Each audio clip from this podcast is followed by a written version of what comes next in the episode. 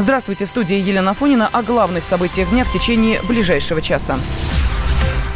Следственный комитет возбудил уголовное дело из-за пожара на подмосковной ТЭЦ. Одна из версий ЧП – нарушение требований безопасности.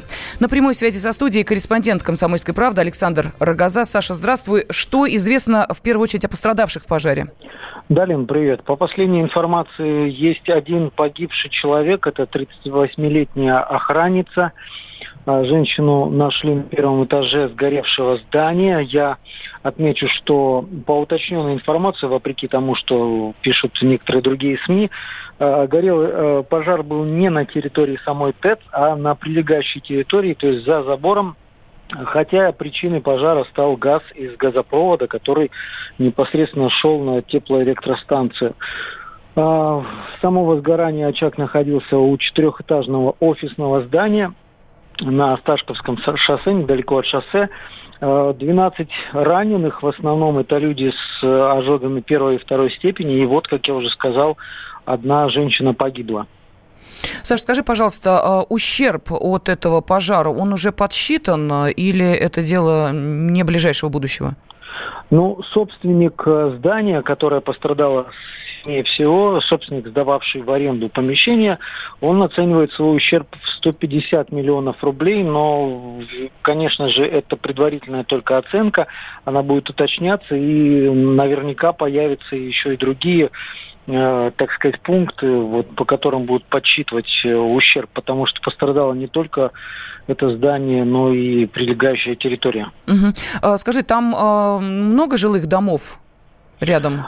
А, нет, э, жилые дома находятся, ну вот я, я представляю это место, если ехать э, по Осташковскому шоссе в, по направлению в область, ТЭЦ находится, находится справа, сам пожар был ближе к шоссе, а Э, буквально, наверное, может быть, в километре, в полутора километрах находится уже новостройки, часть нового района Мытищ. То есть до домов, конечно, было довольно далеко, хотя жители этих многоэтажек, они видели, визуально наблюдали и сам взрыв, э, слышали и наблюдали, как развивались события, вот этот огромный огненный факел. А, они рассказывали «Комсомольской правде» о том, что в первые минуты сразу исчезла горячая вода, а, исчез свет, но довольно быстро все было восстановлено, когда заработали аварийные системы. И все, собственно, службы сообщают, что на работу ТЭЦ это ЧП никак не повлияло. Север и северо-восток Москвы, а также Мытищи, которые обслуживаются этой станции, они будут продолжать жить в нормальном режиме. То есть эвакуация э, жителей не понадобилась? Нет, нет, не потребовалось, не было mm-hmm. такой необходимости.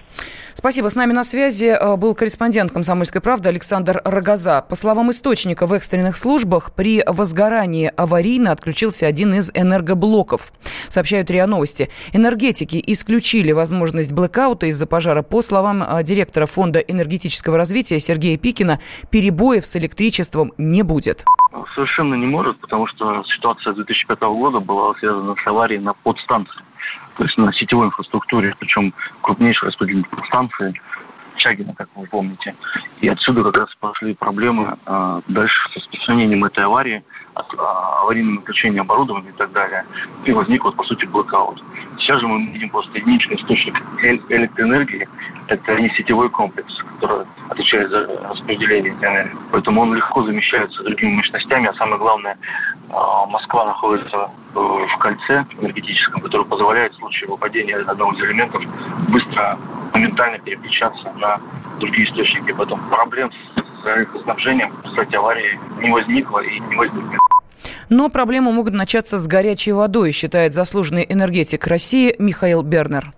Я думаю, что последствий особо не будет, а, поскольку с точки зрения электроснабжения там все закольцовано и будет подана электроэнергия с кольца. Это не будет. Э, что касается тепла, ну, может быть, не будет горячей воды. Где-то сегодня не зима. Вопрос электроснабжения не является принципиальным или важным, потому что в любом случае будет обеспечено.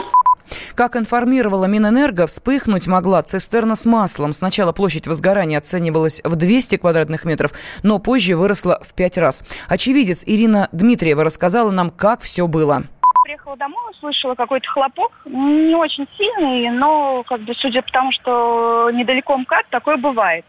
Вот. И потом через минут пять э, выглянула в окно, а не заметить было невозможно. Оглом, огромное пламя со стороны области, то есть с другой стороны МКАДа, э, наблюдалось. Оно, то есть там какие-то порывы были, то выше, то ниже становилось. Вот. В какой-то период времени, в течение получаса, пламя становилось еще выше, чем было. Ощущение было, что горит какая-то автозаправочная станция. Положительно то, что я видела, там заправки есть. Вообще там промзона. Мытищинская ТЭЦ-27 «Северная» введена в эксплуатацию в 1992 году. Основным топливом, используемым на станции, является природный газ. Радио «Комсомольская правда». Более сотни городов вещания и многомиллионная аудитория. Калининград 107 и 2 FM. Эм. Кемерово 89 и 8 FM. Эм. Красноярск 107 и 1 FM.